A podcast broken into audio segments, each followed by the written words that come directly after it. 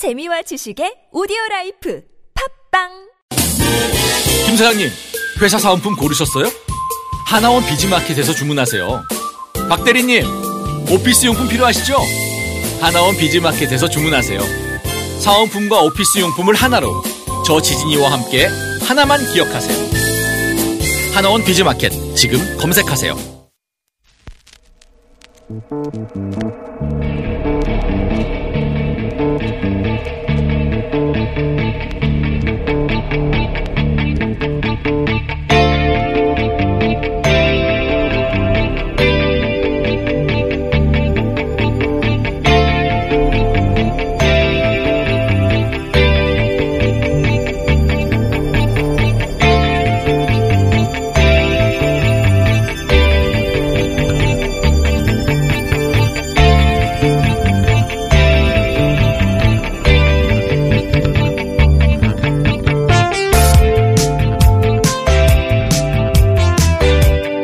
안녕하세요. 김호준입니다. 이명박 전 대통령이 보석으로 풀려났습니다. 오는 4월 8일 구속기간 만료 이전까지 재판을 끝낼 수 없어서 조건부로 보석한다는 것이 재판부 판단입니다. 그 조건으로, 조건으로 보증금 10억, 주거지 자택 제한, 가족과 변호인 외 접견 및 통신 제한, 매주 활동 보고 등을 걸었습니다. 하지만 엄격하다고 보도되는 이 제안 사실 엄격할 거 하나도 없죠. 다른 사람 명의의 전화 통화는 법원이 어떻게 할 것이며 이메일은 실시간 패킷 감청할 수 있습니까? 인편의 심부름은 법원이 또 어떻게 막겠습니까? 보증금 10억도 1% 보험료 납부하고 보험증권 내는 건데 이전 대통령의 재력에 부담이나 되겠습니까? 그렇다고 현 재판부가 법적으로 할 수 있는 게 이 이상 있는 것도 사실 아닙니다. 일이 이렇게 된 것은 법원 인사 시기에 맞춘 재판 지연 전략, 무더기 증인 신청, 증인들의 불출석을 전임 재판부가 방조했기 때문인 거죠. 그 지연 의도가 너무나 뻔한데도 재판부는 어떤 조치도 하지 않았습니다. 조치는커녕 절차의 뒤에서 사실상 조력자 역할을 했던 거 아닙니까? 그러니 전임 재판부의 주심 판사가 4대강 제한자라고 알려진 MB 인사의 사위였다는 점이 거론이 되는 거죠. 이 사법 불신의 시대를 열어 제낀 것은 어디까지나 사법부 자신이라는 점을 다시 한번 짚지 않을 수 없습니다. 이제 앞으로의 이명박 전 대통령 전략은 불구속 상태로 대법원 판결까지 버티는 것이겠죠. 그렇게 원하던 석방을 얻어낸 이명박 전 대통령에게 우선 축하드립니다. 하지만 그거 아십니까? 두 번째 들어가는 건 첫 번째보다 훨씬 힘든다는 거. 앞으로 아프실 예정일 텐데 뜻대로만 되지는 않을 거다. 김원준 생각이었습니다.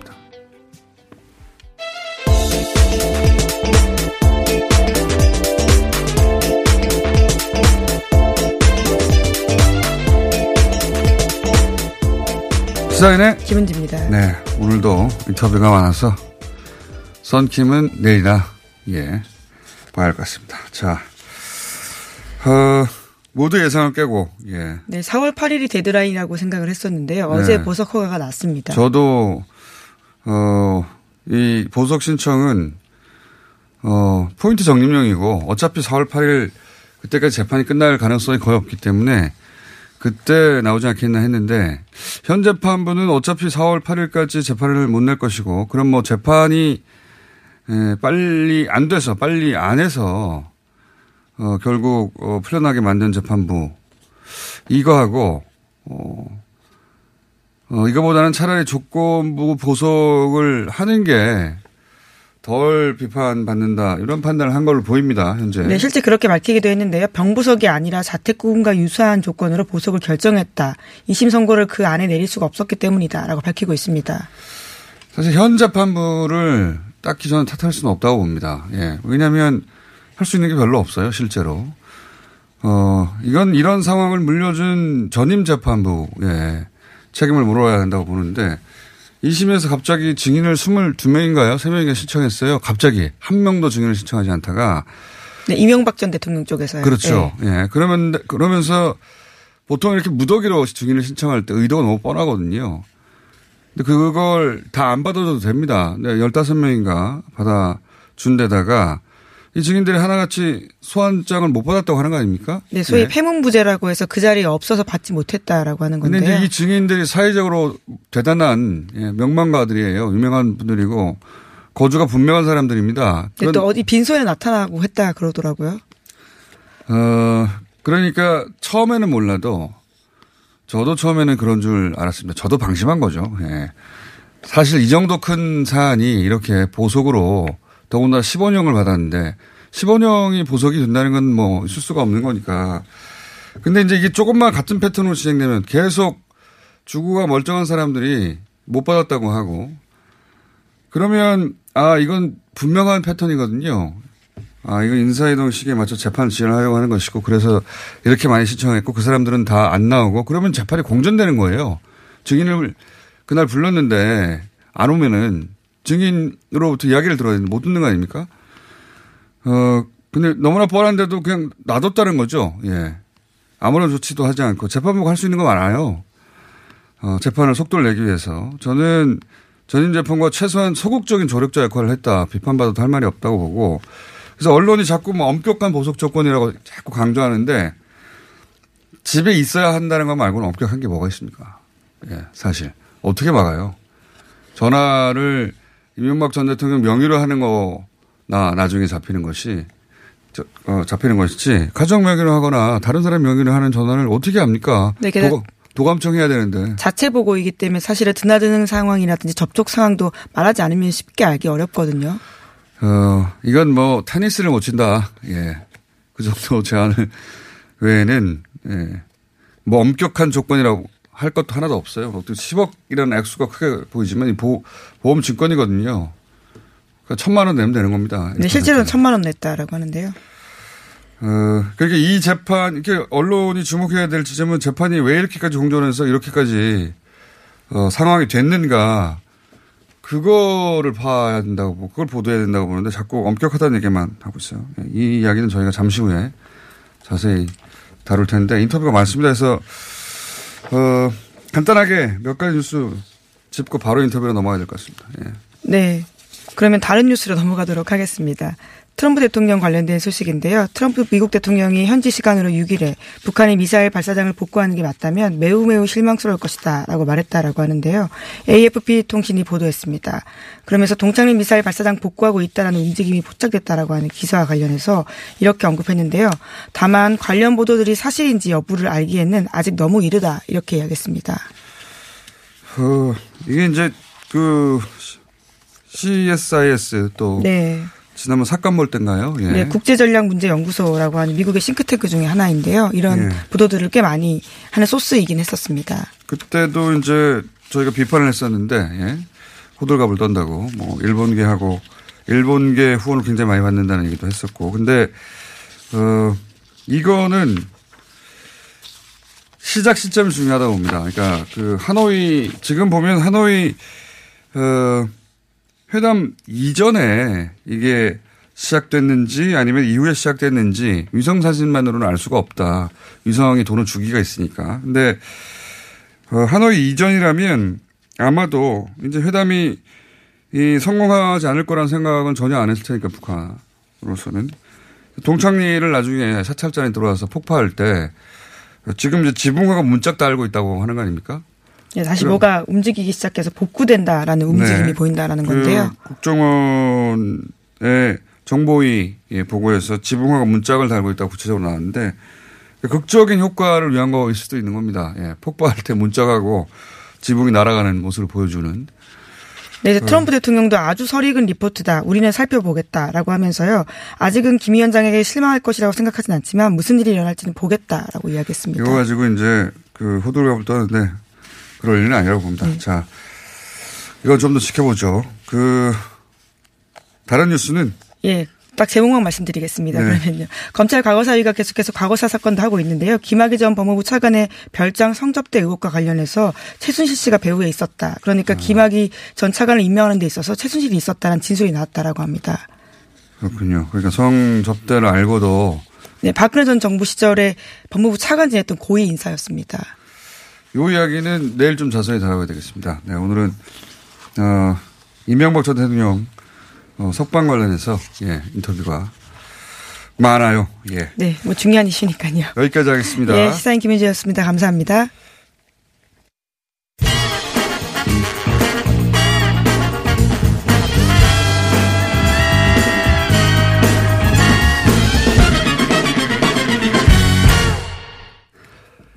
이명박 전 대통령 보석 관련해서 여야 반응 저희가 연결해서 간단하게 짚어보겠습니다. 어, 이명박 전 대통령의 건강 상태가 위중하니 보석이 인용돼야 한다고 오랫동안 주장해 오셨던 이재호 자유한국당 상임 고문 연결되어 있습니다. 안녕하십니까? 네, 안녕하십니까. 네, 오랜만입니다, 대표님. 예, 예, 오랜만입니다.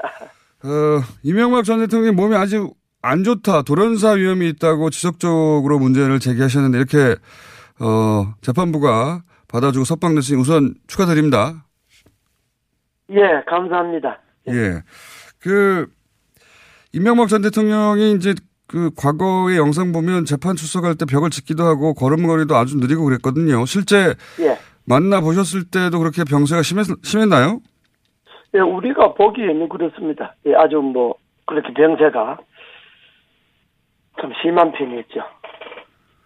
그랬군요. 그런데 이번에 그, 나오시는 아- 거 보니까 벽도 안 짚고 부축도 안 받고 아주 활기차게 잘 아, 예. 나오시던데. 아무래도 뭐, 나올 때는 기분이 좀, 더 좀, 어, 좀 좋아졌지 않겠어요. 기분이 좋아가지고. 그새 다 나으신 거죠? 나, 그, 판사는, 어, 재판부는 그, 아픈 것에 대해서는 교도소 안에서 치료할 수 있다라고 해서 그거는 그 보석의 이유로 받아들이지 않았어요. 예, 그렇죠. 병보석 부분은 받아들여지지 않았는데. 예, 예, 예. 그러니까 뭐, 법원의 판단은 교도소 안에서, 구치소 안에서 치료할 수 있다, 이렇게 보는 거죠. 예. 그, 우리들이 보는 거하고는 좀 다르고.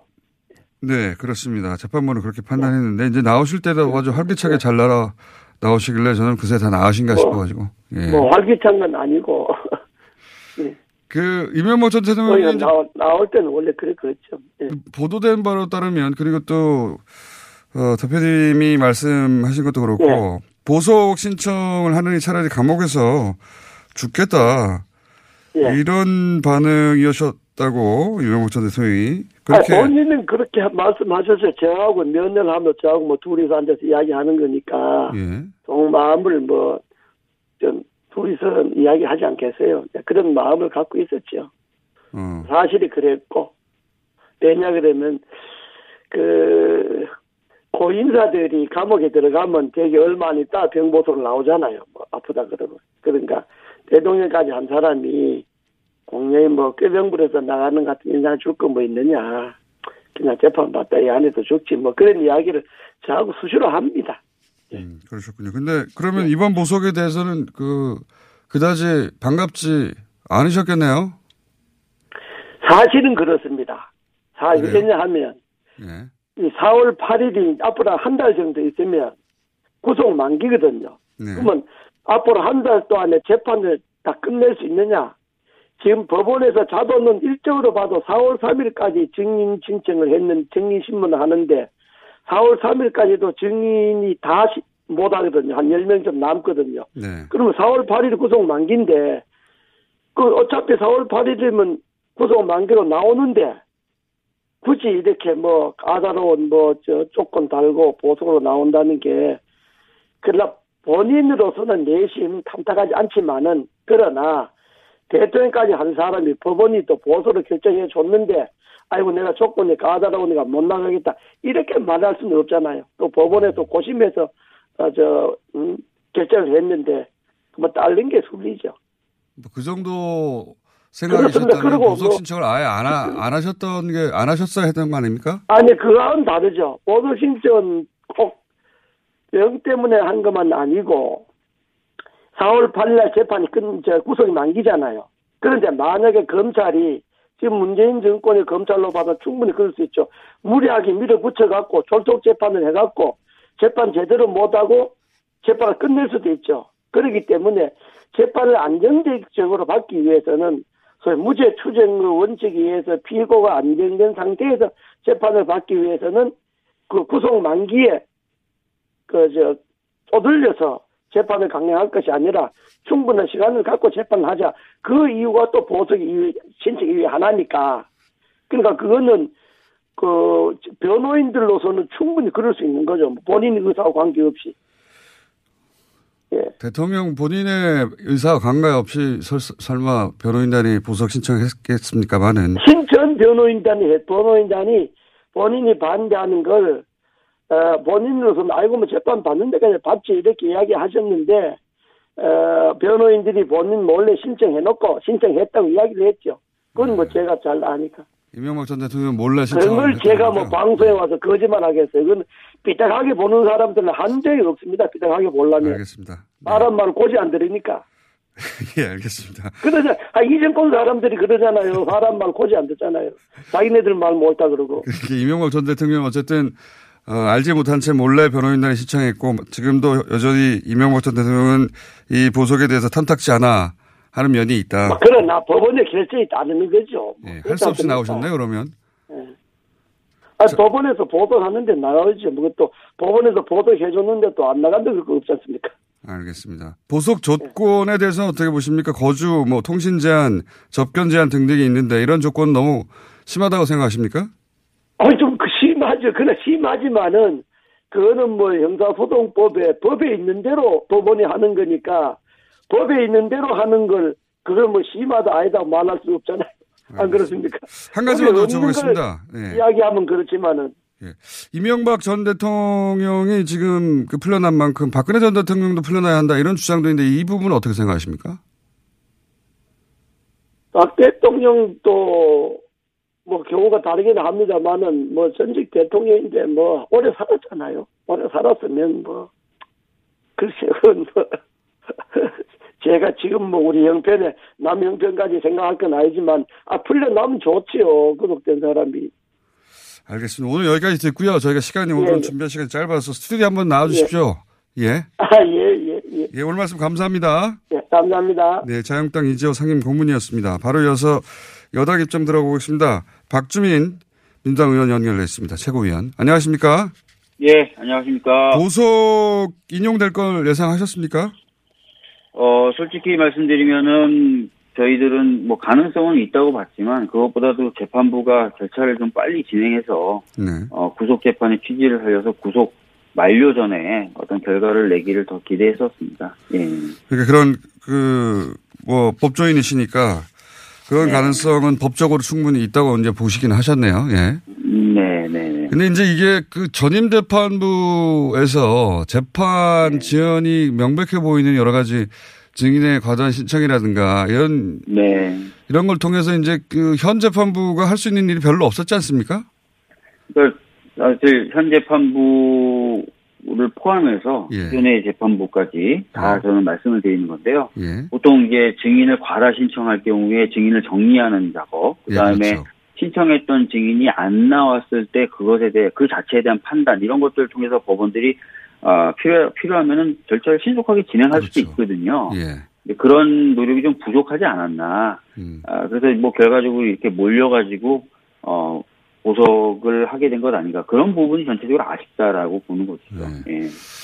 그게 이제 그 법원의 그 입장을 최대한 이해해 준다면 그러는 것이고 또 한편에서는 법원이 말씀하셨듯이 어, 신속하게 재판을 진행하기 위해서 가진 수단들이 있는데 그 수단을 사용하지 않았으므로 굉장히 소극적이었고 혹은 조력자라고 비판받아도 할 말 없는 거 아니냐 이런 입장이 있는데요. 네, 뭐 그런 비판 저는 뭐 충분히 또 가능하다고 봅니다. 아까도 말씀드렸던 대로 어, 제가 저도 뭐 변호사로서 재판을 굉장히 여러 번 해봤지만 어, 힘없는 분들 재판할 때는 증인 신청하면 뭐 거의 뭐 신경도 안, 쓰, 안 그렇죠. 써왔던 게 보안, 예, 일반적인 모습 아닙니까? 근데 그런 것들에 비하면은 좀 많이 아쉽죠. 예.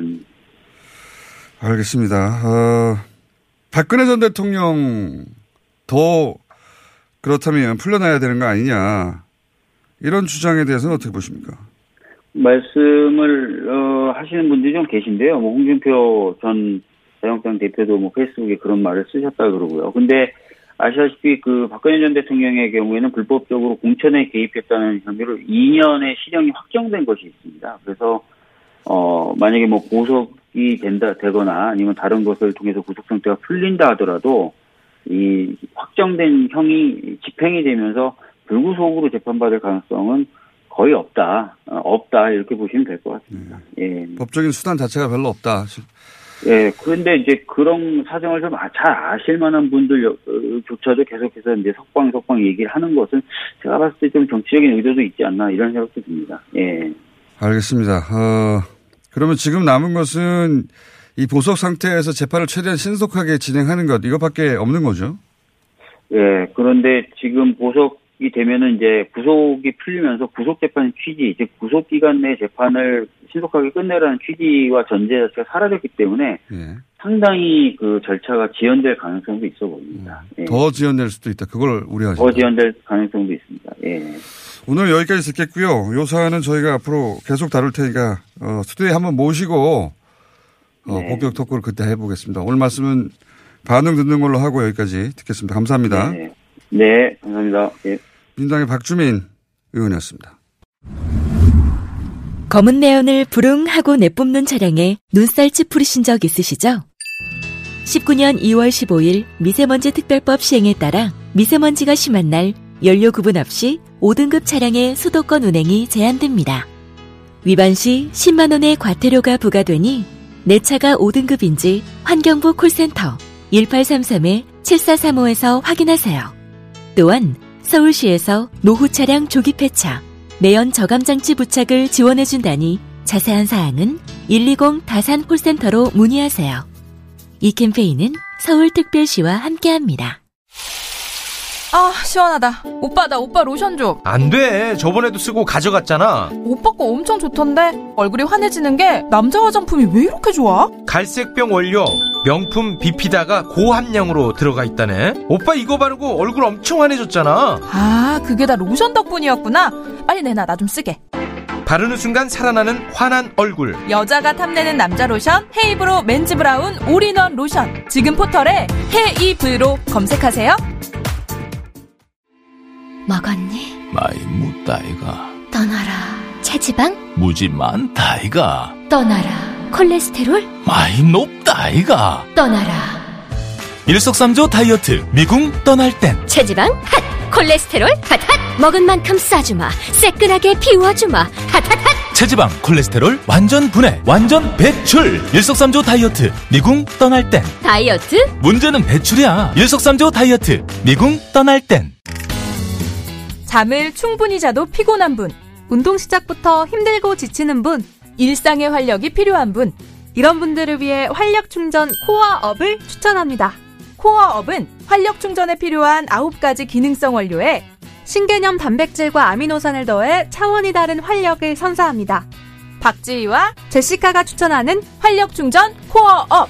포털에 코어업을 검색해보세요. 코어업 2 플러스 1 이벤트 참여하세요.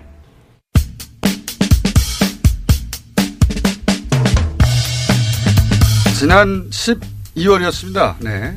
세계적인 투자자 짐 로저스 씨가 금강산의 리조트를 보유한 국내 유일한 민간 기업 아난티의 사외 이사로 선임됐다 하는 소식과 함께 저희가 짐 로저스 씨를 어, 전화로 인터뷰를 했었었는데요. 그때 약속을 했습니다. 예, 한국에 오시면 가장 먼저 저희 스튜디오 와서 인터뷰를 하는 것으로 방금 입국하셔서 저희 스튜디오 바로 달려오신 짐 노조스 씨를 스튜디오에 지금 모셨습니다. 안녕하십니까? So I may fall asleep. 제가 졸지도 모르겠는데 용서해 주십시오. 네, 방금 도착하셔서 약속을 지켜주셔서 감사합니다. I am delighted. 저번에 아주 즐거운 시간을 보냈기 때문에 제가 다시 온 겁니다. 예, 제가 인터뷰를 잘하니까 워낙에 예. You're the manager. 공장장이시니까요. 자, 이 북한 투자 관련 이야기 그리고 최근 이 한반도 관련 상황 다 함께 얘기 나눠볼 텐데 우선 이 얘기부터 해야 될 것 같습니다. 하노이의 북미 정상이 어, 결렬이 됐어요. 투자자 입장에서 이 하노이 회담의 대한 어떤 기대를 하고 있었는지 우선 그것부터 여쭤보고 싶습니다. Uh, we all expected better 뭐 좋은 소식은 아니었죠. 더 좋은 소식을 기다리긴 했었습니다. 좀 나쁜 소식이긴 한데요. 투자자라고 하는 것은 늘 항상 적응하며 사는 것을 배우고 그렇게 지낼 수밖에 없을 겁니다. 근데 나쁜 소식이라기보다는요. 그냥 좋은 소식이 아니다. 이 정도로 볼 수 있을 것 같습니다. 물론 이거보다는 더 좋은 소식을 기대했다는 것은 분명하지만요. 어, 그러면 이제 그 하노이 회담이 이제 불발, 선언이 불발된 데 대해서 여러 가지 분석들이 있는데, 어, 이게 이제 코엔 청문회 때문이다. 이런 분석도 있어요. 어, 개인적으로는 왜 이번 회담이 성공하지 못했다고 생각하십니까?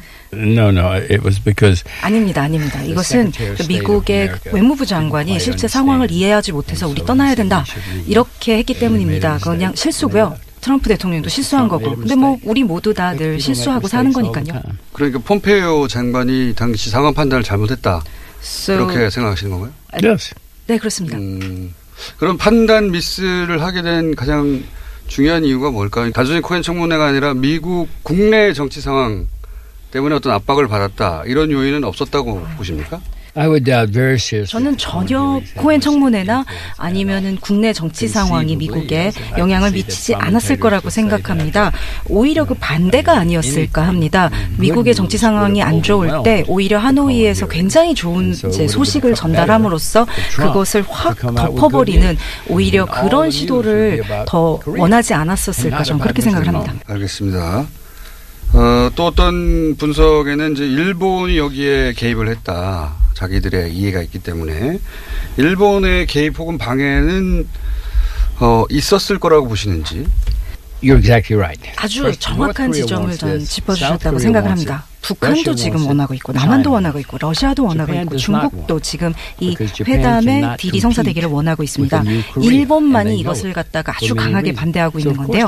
새로 창조될 한국하고 여러 가지 이유로 경쟁을 할 수가 없기 때문에 이것을 어떻게 하든지 방해하려고 여러 가지 노력을 할 것입니다. 근데 별로 할 수 있는 건 없어요. 그래서 아베가 끄집어낸 거라는 것이 40년 전에 납치됐던 13사람의 사람. 근데 그거밖에 할 게 없기는 합니다. 근데 이것을 갖다가 멈추기 위해서 굉장히 많은 노력을 할 것입니다. 왜냐하면은요, 일본은 지금 추락하고 있고 한국은 올라가고 있으니까요.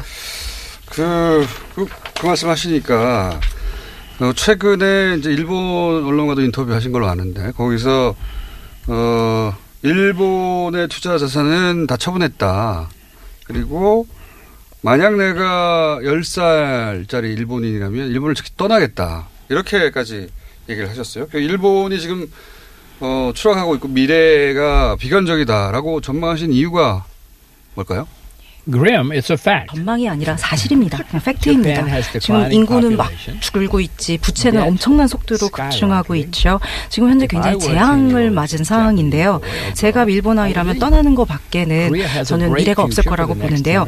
앞으로 10년, 20년은 한국이 주도를 할 겁니다. 그렇기 때문에 일본이 맡고 있는 이 정말 엄청난 재앙 상황, 이 상황 때문에 아베가 이렇게 지금 북미 정상회담에 결렬이 되는 것을 원하고 하고 있는 거고요. 아베는 앞으로 한국하고 일본이 경쟁할 수 없다라는 것을 알기 때문에 지금 이러고 있는 것 그것이 주요한 이유입니다. 어, 일본이 이제 그런 이유 때문에 이 회담 결렬을 원했다고 하면 실제로 일본이 워싱턴 정가에 영향력을 미칠 수 있는 커넥션들이 있나요? 그런 걸 경험했거나 들어보신 적이 있으십니까? I did not think they had that 글쎄요, 제가 정, 정확히는 모르겠지만 지금 일본이 그 정도까지 영향력을 갖고 있는지는 모르겠습니다. 그렇지만 그 아베 입장에서는 이번 회담이 결렬되게 하기 위해서 모든 할 수 있는 것을 아마 다 했지 않나 그렇게 생각이 듭니다. 알겠습니다. 그 그런데 이제 국내에서도 일본처럼 이 회담이 결렬되기를 희망했고 되니까 결렬되니까 기뻐하는 사람들이 일부 있어요. 예. 그런 한국인들에게 해주고 싶은 얘기 있으십니까 혹시? The best thing for 저는 지금 이 북한의 개방이 한국을 위해서, 동북아를 위해서, 아시아를 위해서, 세계를 위해서 일어날 수 있는 최고 좋은 소식 중의 하나라고 생각합니다. 지금 한국이 한반도에서 5천 년을 잘 살고 있었어요. 지금 미국이 한국에 주둔을 한 지 70년입니다. 근데 왜 한국이 스스로의 운명을 자기 손에 움켜쥐고 자기의 운명을 결정하면서 사는 삶을 선택하지 않나요? 왜 미국이 하라는 대로 하는 그런 삶을 살고 미국이 그렇게 하도록 둡니까? 북한이 개방이 되게 된다면은 한국은 앞으로 10년에서 20년 동안 세계에서 가장 신나는 흥분된 그런 장소가 될 거라고 생각을 합니다. 그럼 왜 반대를 할까요? 물론 반대를 하면서 뭔가 얻는 게 있으니까 그렇긴 하겠 지만은요. 그럼에도 불구하고 이 북한이 개방이 됐을 때 한국이 세계가 이렇게 많은 것을 얻을 수 있다는 것 그것을 갖다가 한국인들이 반드시 주지해야 된다고 생각을 합니다. 지금 남한도 그렇고 북한도 그렇고 어마어마한 금액을 국방비에 쓰고 있습니다.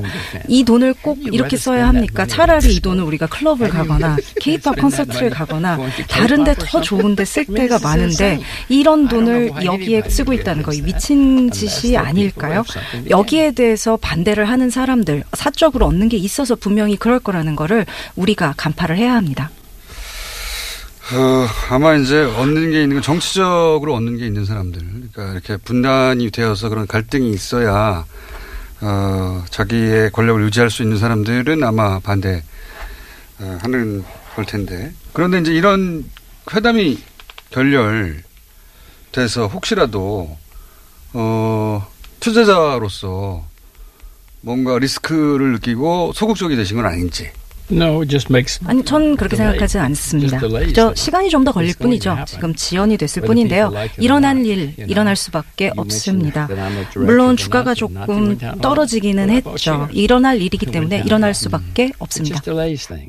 그 김정은 위원장에 대한 개인적인 평가는 어떠십니까? 어떤 사람이라고 보십니까? I have no, I've never met. 글쎄요, 제가 만나보지는 않아서 모르겠습니다. 그냥 제가 알고 있는 거는 김정은 위원장이 엄청난 변화를 지금 일으키고 있다는 겁니다. 자유 경제 지구를 갖다가 만들었고 스키 리조트도 만들었고 그리고 제 스포츠 행사, 영화제 아마 스위스에서 자라서 그렇지 않나 싶은데요. 이런 것들을 갖다가 지금 하나하나 이루어가고 있고 지금 보고 있으면 중국의 80년, 81년, 82년 그때를 연상시킬 만큼 엄청난 변화가 지금 북한에 안에서 일어나고 있습니다. 자, 그러면은 그 김정은 위원장의 카운터 파트너인 트럼프는 또 어떤 사람이라고 보십니까? Turn on the television and you will see. 테레비를 한번 켜보세요. Turn on the Twitter. 트위터를 한번 보세요. You will see. He's the smartest president we've ever had in America. 저는 역대 미국 대통령 중에 가장 똑똑한 대통령이라고 생각합니다. He's the bravest. The bravest.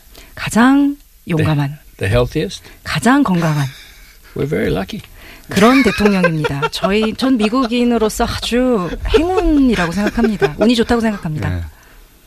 표정은 근데 정반대 표정을 지으시나요? That's because I'm Caucasian. You don't know how to read Caucasian faces. 그건 제가 백인이라서 그렇습니다. 아직 백인의 얼굴 표정을 읽는 법을 배우지 못하셔서 그래요. 반어법으로 말씀하신 것 같은데 그런데 이제 트럼프 대통령이 재선될 것 친가 여부도 굉장히 중요합니다. 북한이 트럼프 대통령을 어떻게 상대하고 어 본인 그, 그들의 전략을 어떻게 수립하느냐에 있어서 굉장히 중요할 텐데 지금 보시기에 트럼프 대통령이 재선이 될 수 있을 거라고 보십니까?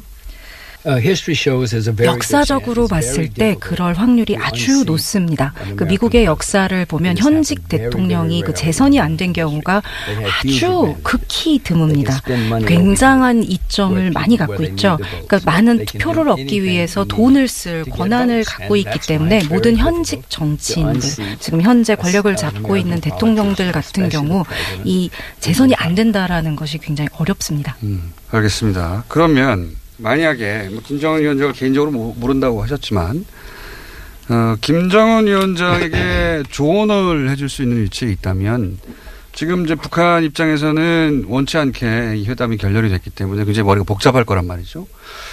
이 상황을 어떻게 돌파라고 조언해 주시겠습니까?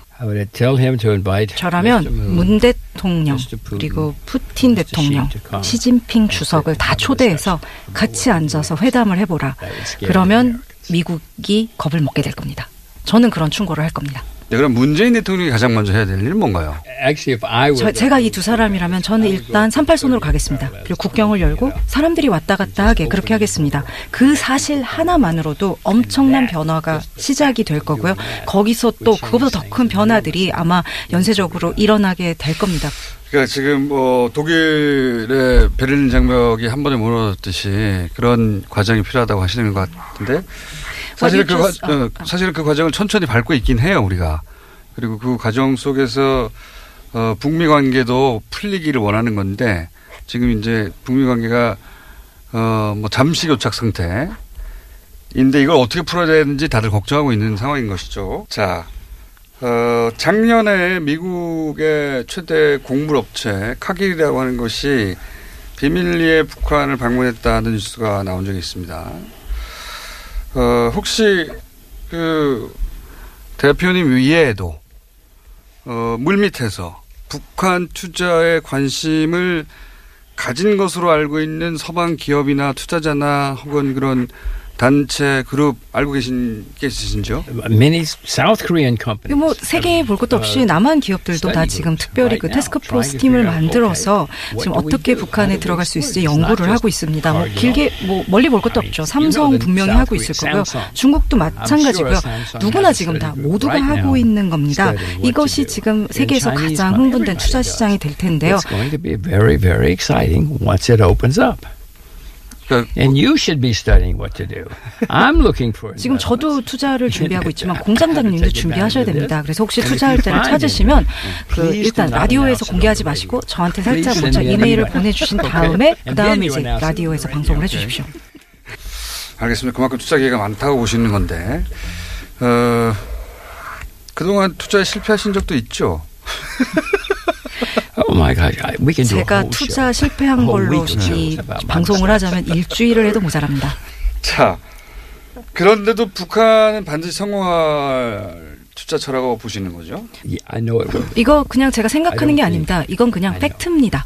지금 적으세요. 적으셔서 앞으로 제가 또 여기 이렇게 방송에 나왔을 때 저한테 보여주시면서 그때 이렇게 말씀하셨죠. 그때 지금 앞으로 10년에서 20년이면 한국이 세계에서 가장 흥분된 역동적인 경제가 될 거라 그러셨죠. 그거를 저에게 보여주세요. 지금 쓰세요. 자, 썼고요. I did write it down. Hooray, hooray. 김정은 위원장을 만나보고 싶다고 생각하시거나 혹은 그 만나기 위해서 노력하시거나 혹은 앞으로 하실 생각은 없는지. I know, I, I know what these guys say. 제가 만날 이유가 전혀 없습니다. 저는 무슨 얘기할지 다 알아요. 어쩌면 그분들이 입을 열기 전에 제가 더 이미 더 잘 알고 있을 거라고 생각합니다. 제가 지금 어, 일은 다섯입니다. 여태까지 정말 수많은 정치인들을 만나봤어요. 무슨 얘기할지 뻔한데 굳이 만날 이유가 뭐가 있겠습니까? 아니 근데 만나서 조금 더 좋은 투자 조건을 얻어낼 수도 있잖아요. Hooray! I doubt it. 제가 투자 관련한 그 조언을 김정은 위원장한테 듣는 거 그건 좀 아닌 것 같습니다. 제 지금까지 경험에 비추어 봤을 때 정부나 정치인 말을 듣고 투자를 한다? 돈을 까먹을 확률이 훨씬 높습니다. 또 투자를 어떻게 하는가에 대해서는 아마 그래서 제가 김정은 위원장님한테 물어볼 것 같지는 않습니다. 음, 그러니까 이 북한에 대한 투자는 순순히 순전히 본인의 경험과 그다음에 지금 정세와 직관에 의해서 본인의 의지로 투자하는 것이다. 그런 말씀이시네요. 예. Well, yes, and, and I listen to TBS. So that's so that's how you also have to consider that. 아 그리고 또 TBS 방송도 듣고 예. 그래서 그렇죠. 결정을 합니다. 어, 그건 굉장히 중요하죠. 매일 매일 어, 통역을 두시고 이 방송을 어, 번역해서 들으시면 도움이 됩니다. 네. 오케이. Hooray, hooray. 자, 어, 한국에 그러면 며칠이나 있을 예정이십니까? I leave Friday night. 금요일 떠납니다. 네. 그 전에 아마 오신 걸 알면 저희는 이제 오시는 걸 미리 알았어요. 예.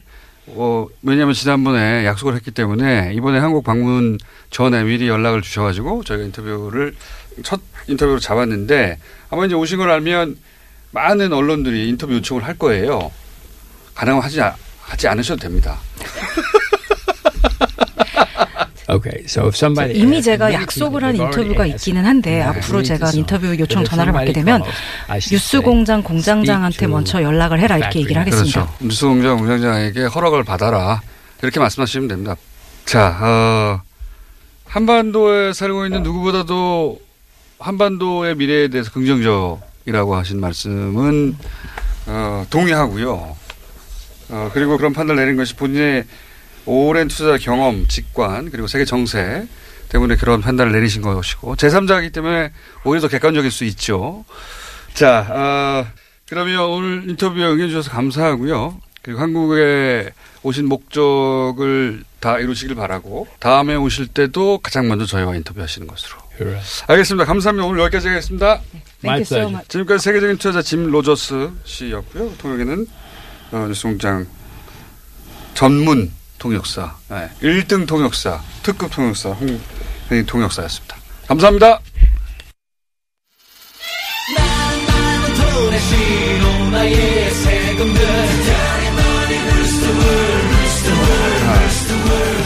어, 이 인터뷰는 사실 어제 짐로더스 씨가 한국에 도착하자마자 예, 아침에 저희가 인터뷰를 하고 어, 오늘 내보낼 것입니다. 사전에 녹음한 것이다. 자 이번 시간에는 이번 시간에는 말이 좀 이상하네요. 예, 서기호 판사님 안녕하십니까? 네 안녕하세요. 주진우 기자 진작에 나와서 안녕하세요. 이명박 전 대통령 보석 인용에 대해서 얘기해볼까 하는데 시간이 많지 않기 때문에 핵심으로 바로 들어가겠습니다. 판사님. 네네. 판사님 해보셨으니까 제가 여쭤보겠습니다. 지금 그 재판부가 특히 전임 재판부가 어 증인 신청을 굉장히 많이 받아줬습니다. 그리고 재판이 계속 공전되도록 놔둔 거 아니냐, 방치한 거 아니냐 이런 비판, 사실상 조력한 거 아니냐, 판사가 가진 권한으로 얼마든지 재판을 더 신속하게 할 수 있지 않았냐 이런 비판이 있는데 어떻게 보십니까? 네, 그렇습니다. 재판장의 의지만 갖고 있으면 6개월이라는 그 구속 기간 안에 충분히 예, 신속하게 재판을 진행해 가지고 선고할 수 있고요. 또 한 가지는 1심에서 증거 증인에 대해서 다 동의를 했던 상황이기 때문에 항소심에서 이걸 번복하면서 증인을 22명 이상 신청을 하게 되면 예. 그 중에 일부는 재판장이 기각해 버리면 됩니다. 그걸 다 해야 되는 건 아니거든요. 그러니까요. 그 재판장이 재판이 공전될 때 이걸 신속하게 하기 위해서 가지고 있는 권한들이 있지 않습니까? 그렇죠? 네, 그렇습니다. 증인이 안 나오면 구인장을 발부하고 이렇게 하는 방법도 있고요. 네. 그래서 얼마든지 할 수 있는데 그 전임 재판장이 좀 재판을 좀 천천히 진행한 편입니다. 일반인이 저런 식으로 재판을 진행했으면 혼납니다. 당연히죠. 예. 그러니까 일각에서 조력자 비판을 하는데 조력자라고 비판받아도 별로 할 말이 없다. 이렇게 네, 그렇습니다. 전임 재판부도 그렇고 이제 후임 재판장도 물론 한 달이라는 짧은 기간 동안에 충실하게 재판할 수 없다라는 것도 어, 법조인으로서는 일리가 있지만은 일반 국민이 보기에는 정말 납득하기 어려운 부분이고 어 이거야말로 유전무죄 무전유죄처럼 돈 있고 권력 있는 사람은 술술 풀려 나가는구나라고 해서 국민들이 정말 허탈해하는 상황입니다. 또 하나는요, 이제 판사님이시니까 주주님 그냥 잠깐 기다리고 있어요. 또 전문 분야가 따로 있거든요. 예, 이명박 대통령 MB 전문가로서 제가 물어볼 게 있는데 엄정하고 엄격한 그 보석 조건이라고 자꾸 보도하지 않습니까? 네네. 어떻게 보십니까, 판사? 예. 주, 일반적으로 보석을 허가할 때 주거지 제한을 많이 하는데 음. 그 외에 통신 제한, 네. 어, 접견 제한까지 굳혔기 때문에 네. 엄, 까다로운 조건이다라고 이제 언론에 많이 나왔습니다. 음. 그런데 이게 이 조건을 다시 한번 찬찬히 뜯어보면은 정말 실효성 없는 조치들이다. 실효성 없는 아, 왜냐하면 예. 에, 경찰이 그 논현동 사저 안에서 상주하면서 그렇죠. 감시하는 게 아니거든요. 그러니까요. 그다음에 CCTV로 감독하는 것도 아닙니다. 그렇죠. 아, 그렇기 때문에 어떻게 압니까? 네. 그렇기 때문에 전화를 뭐 어, 이명박 전 대통령에게는 전화를 당연히 안 주지만은 가족들 전화로 할 수도 있고 그렇죠. 대포폰을 사용할 수도 있고 그렇죠. 또 몰래 들어가면은 그걸 또 확인할 길이 없습니다. 그렇죠. 엄정하고 엄격하다고 단어들을 어, 많이 썼는데요. 이런 단어들이 대부분 태강 이호진 회장의 황제보석 그때하고 똑같았어요. 그때도 엄정하고 엄격했습니다. 단어는. 예. 네. 저는 언론이 이렇게 보도하는 게 판사는 그렇게 말할 수 있습니다. 본인이 가진 권한 중에 더 이상 할 수 없으니까 최대한 엄격하게 했다고 하지만 언론은 이게 뭐가 엄격하냐고 말할 수 있어야 되는 거 아닙니까? 아무도 왜 뭐가 엄격합니까? SNS를 어떻게 다른 사람으로 서로 소통하는 걸 다른 아이디로 혹은 뭐 이메일을 보내는 걸 어떻게 알고 이명박 대통령 전화 통화를 어떻게 감청합니까? 가족들 다 대포폰 쓰셨어요. 네. 그래서 이제 이 언론 보도가 어 기자들이 그 재판부의 에, 설명을 받아 쓰는 그런 차원을 하다 보니까 이런 보도들이 나오게 된 것 같고요. 저도 처음에는 어 일반적인 보석보다는 달리 까다롭게 그, 어, 아니 까다롭다기보다는 접견 제한과 통신 제한 조치 붙인 거는 굉장히 이례적인 건 맞습니다. 네. 판사들이 일반적으로 요거는 안 붙이거든요. 네. 그런데 여기까지 붙인 거 보니까 어, 뭔가 좀 까다롭게 했네라고 얼핏 보면은 생각할 수 있었는데 자세히 따지고 들어가 보니까 이게 경찰이 상주하는 게 아니기 때문에 감독이 안 되는 거예요. 그래서 지금 보면은 하루에 한 번 경찰이 확인하도록 한다 이거밖에 없습니다. 집에 있는지 확인한다는 거 아닙니까? 네. 그것도 경찰이 확인해서 보고를 재판부에 하라는 것이지. 네. 그럼 경찰이 하루에 한 번 확인해서 어떻게 그 24시간을 감시할 수 있겠습니까? 그리고 경찰이 전직 대통령한테 보고하라고 이게 쉽게 되지 않아요. 자, 어, 이명박 전 대통령 오랜 10여 년 전문가로서 예, 주재 기자한테는 물을 게 따로 있어요. 예.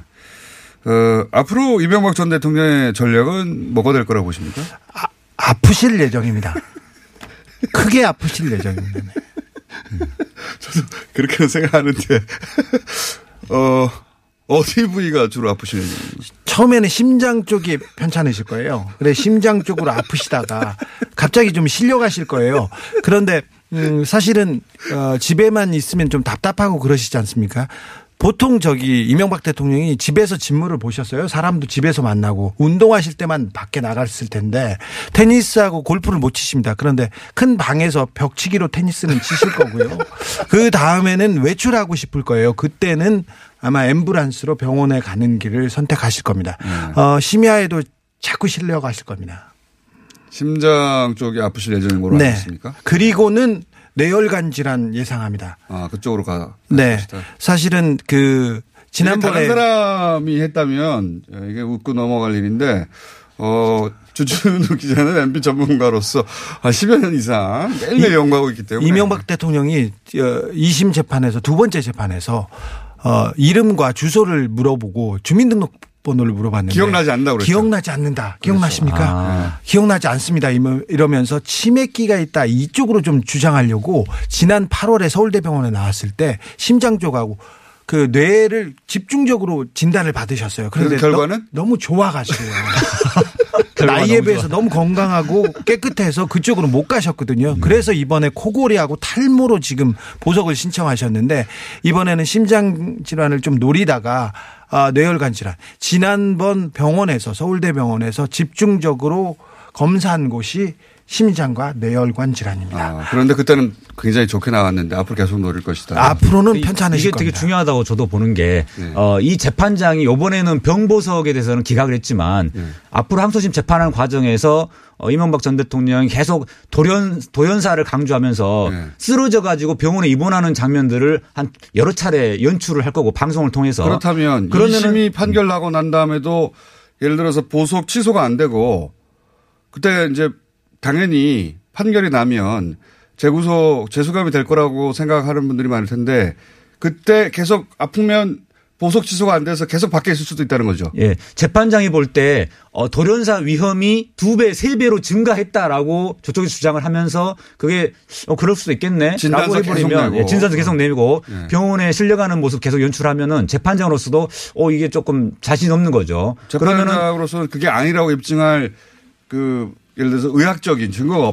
없, 을 경우에. 네. 그래서 항소심에서 상소 기각 또는 실형을 선고하면서 보석을 취소하지 않고 그대로 보석을 유지할 가능성도 있는 것이죠. 아프다고 하면 또 아프지 안 아프지 이렇게 얘기하기도 좀 그렇잖아요. 저도 마음도 아프거든요. 아, 여러분도 아프실 예정이라고. 서기호 전파사 주진우 기자였습니다.